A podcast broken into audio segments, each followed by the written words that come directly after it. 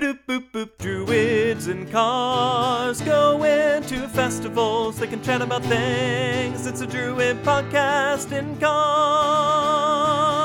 Do do do do do do do. Sometimes the best parts of festivals are the discussions that surround them, reflections on what we did and heard, anticipation of what's to come, and processing what it all means in relation to our spiritual work. We wanted to help either introduce you to that phenomenon or extend it for you.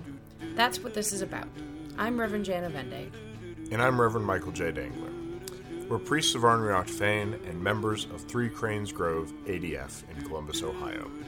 We're recording these sessions actually live in cars, actually going to festivals and events, so you will hear road noise, turn signals, and navigation prompts. But that's part of what makes it fun. So, sit back and enjoy Druids In cars, going to festivals. ancestor worship can be kind of a wonky thing for people who aren't comfortable talking about their ancestors, who, who never had a family that talked about their ancestors, who didn't tell stories about their ancestors. And I mean, when I was a kid growing up, I I had an idea of where my family came from, and we did some genealogy work and, and that kind of stuff. But I I don't know a lot of stories about my ancestors, and so ancestor work can sometimes be a little bit complicated by that for folks who didn't grow up in a culture or in a in a family that put a whole lot of emphasis.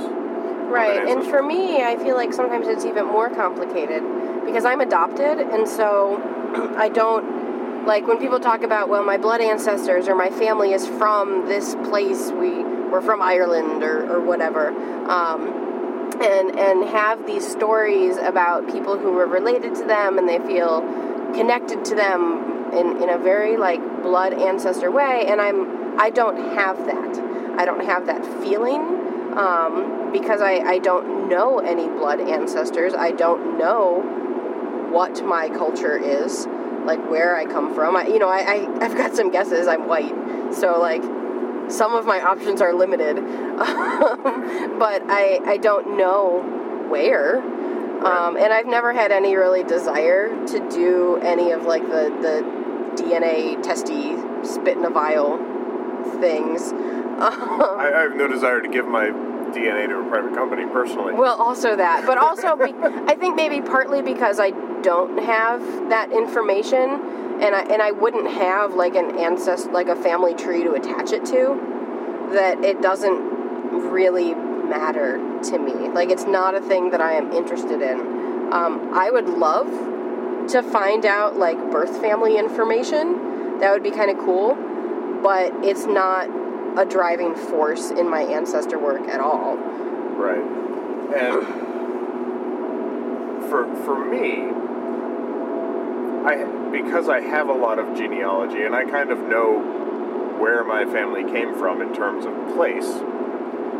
One can never really tell where they come from in in terms of actual ancestry because let's face it, there was a lot of uh, We're all mutts. we are all mutts, and just because someone says that your father is so and so doesn't mean that they actually are. Right. And so, no matter what your your lineage or bloodline may say, there's never a guarantee that you actually are those things. And I have my own skepticism about the quality of those DNA tests beyond the notion that they might get shared with people that I don't want them to be shared with.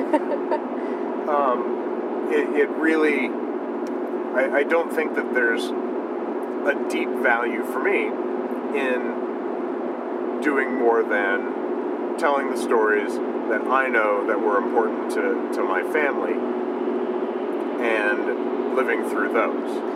Right. And I do know some stories about um, the grandparents that I knew. Um, and I have one story from a relative that I had not met, my great grandfather, I think. So I've got like one story from that. But beyond those couple of stories, I don't have much. Um, and I think kind of the way I get around that is I start looking at um, cultural ancestors more and the the people that I admire who are ancestors, um, that, that are more like public figure type kind of things. Yes. Um, and that's kind of how I approach that that more um, actual person ancestor work. Yeah, and I, I generally approach it that way too. I, I am. I, I, I. When I think about my ancestors, I do have a very strong notion of, for instance, my grandfather. I have a strong notion of my father now as well, obviously. Uh, and I have some vague recollection of great grandparents. But the interesting thing that has happened is that I've learned that stories help me understand and help me connect with people. And so, in our house, when someone burps at the table, there's a statement of Hail Great Grandma Mary, which is not my great grandmother, but my wife's. And so I have brought in to my own personal pantheon um, of ancestors that figure. And I don't know a lot about Great Grandma Mary, other than the fact that she enjoyed a good burp at the, at the table. but by having that reference and that story and that touchstone, it, it helps me connect better to that side of the family that I have never experienced and helps me draw them into my own personal practice. Yeah, you know, I think it's one of the reasons that I find our Grove Ancestor box so meaningful. Um, and one of the reasons that I really like tending it in the in the off season when it's not open, um, and especially when it is. But uh, one of the reasons that that is so meaningful is because when we when we place our ancestors in the box, when we put our, our mementos of them in there and invite their spirits to come to those mementos and to come to that box, we're inviting them to intermingle. And so, because I've put some of the, the people's things that I care about in there, the photos of them, and I've shared the memories of them alongside all of these other ancestors from other Grove members, their ancestors have become mine. Yes. And so I I feel like I ne- I didn't have any ancestor work until I started working with the ancestor box. Like it was some vague concept of like, well, I guess I'll honor like mythic heroes or something. I don't know. Yeah. Um, and then when I started doing work with the Grove and experienced the ancestor box for the first time, it was it was almost overwhelmingly meaningful because I had I hadn't had ancestors before that cared about me personally and were related to me. And all of a sudden, I had all of these ancestors who cared about me because they cared about the people that care about me. Right. And one of the one of the particularly nifty things about what we've put into the box, there are a lot of photos. There are uh, you know personal effects and things like that uh, in the box. But we've also put a number of community building items in there. Yeah, there's a deck of there. Oh, okay, there's like four decks of cards. There's dice. there's dice. So there's there's stuff for them to do together. There's fishing lures for you know yeah, those who want to go fishing. And and as we've built the box, it's and I mean it's geez, 15, 16 years old at this point probably. And it carries that much time of people who either have been with the Grove that whole time, or people who've just passed through, or people even who have passed on. yeah. Um, and it, it, it really does build that community. And if you have a grove, we highly recommend an ancestor box to, to help you keep those mementos together and to build that commonality of ancestry. Yeah, like I'm getting emotional just thinking about it because like those are my ancestors now, Yeah. and feeling feeling part of a family in that way uh, with that extended genealogy and with that just such broad base of of beloved dead is is very I don't know it feels good. It does.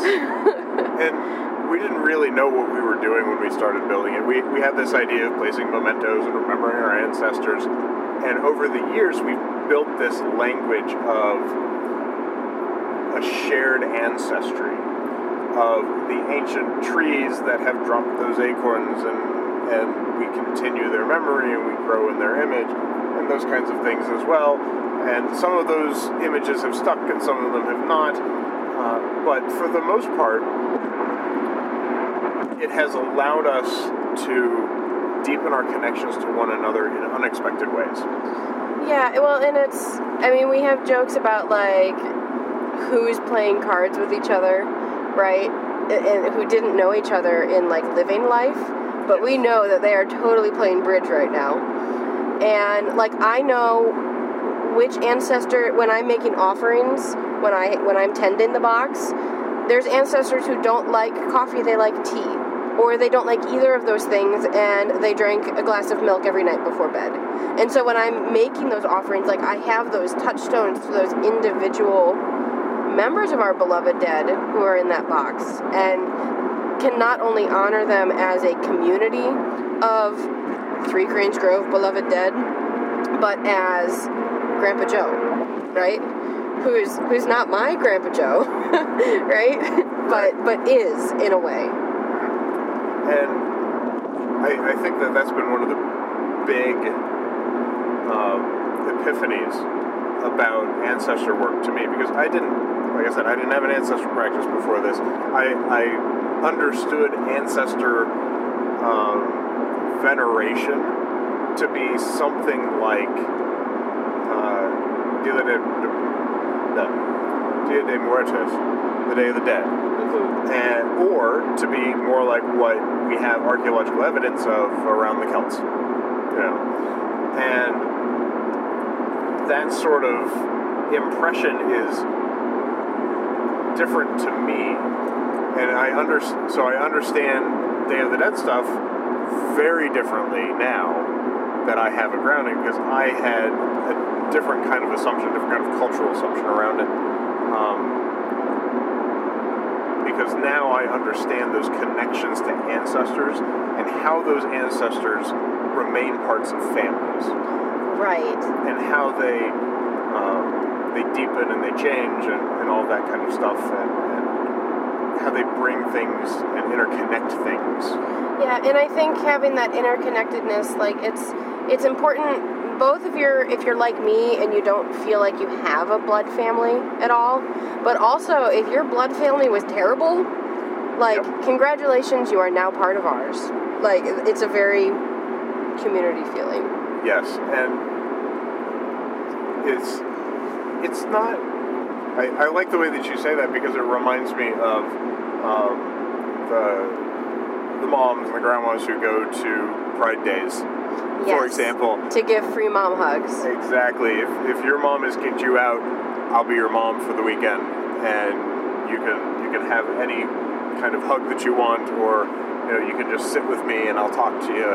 Those kinds of services, I guess, for lack of a better word, that we should have from our ancestors, Yeah. but that our ancestors are not willing to provide, and so. The ancestors in the ancestor box, the shared ancestors of the grove, they take us all under their their wing yeah. they stand with us. And I've seen a lot of people who've had a lot of problems with ancestors, um, their personal ancestors, for whatever reason, um, gravitate toward the ancestor box and say, now, yes, finally, I understand what it's like to have ancestors. And that's been a very powerful and a very useful thing uh, for our Grove and, and our local membership because we it's not always Grove members putting stuff in either. Right. which has been Occasionally we get local membership who puts puts stuff in. Yeah. It can work that way as well for a solitary person who wants to build an ancestor box or wants to put one together. Because the thing to know about ancestors is much in the same way that these are not our blood ancestors um, who have become our, our our grove of ancient trees that look down upon us uh, here in this ancestor box. They may not all be our blood. Most of them are not, in fact. but they gather together through that shared love of us. Yeah. So and I know too can your ancestors of heart and mind, the mentors that you have, the uh, the the people who are your chosen family, Mm-hmm. put mementos of them into your ancestor box as well. Right, and there's also a um, so within particularly the I don't know about other pagan queer communities, but within the ADF queer community, um, there's a lot of us who honor the queer dead or the transcestors, And it's this idea that you you are part of a larger community of LGBTQIA plus, right? You're part of this larger community, and there are ancestors within that community who have gone before you, and they've been there, and they know what it's like. They know sometimes so hard what it's like, and they are also your beloved dead. They stand with you and walk with you in ways that you may not expect. And that is a, a lovely and beautiful thing as well. So, while we like to focus on our blood ancestors, because they are the ones that most people are talking about when they're talking about ancestors, they're talking about their mother and their mother's mother and their mother's mother's mother um, back into the dawn of time. But I think that that process or that set of ancestors, it just doesn't work for everyone.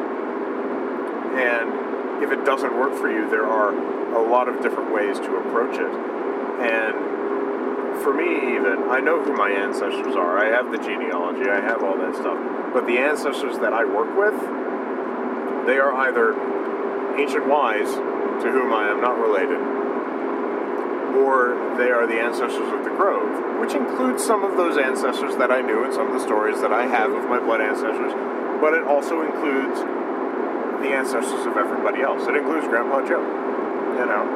And that in itself is a, a lovely thing. It's a beautiful thing, and it, it helps me work with my ancestors better because I know people that they know. Right, right. There, there's not a there's not a clear difference between who we are and, and who we um, and who that community is. Yeah, and so if you didn't grow up with a with a focus on ancestor veneration or working with ancestors, or if you don't have ancestors that you know and you're not sure where to start, there are beloved dead out there who can be your beloved dead. There are indeed. Thanks for listening, and there's more to come. We welcome your ideas and questions. If there's something that you'd like to hear us discuss in a future episode, please drop us a line at druidsincars at threecranes.org. If you would like to donate, you can do so at threecranes.org slash donate. Druids in Cars Going to Festivals is a production of Three Cranes Grove ADF in Columbus, Ohio. Learn more about our grove at threecranes.org and more about Druidry at adf.org. As always, keep circulating the tapes and let us pray with a good fire.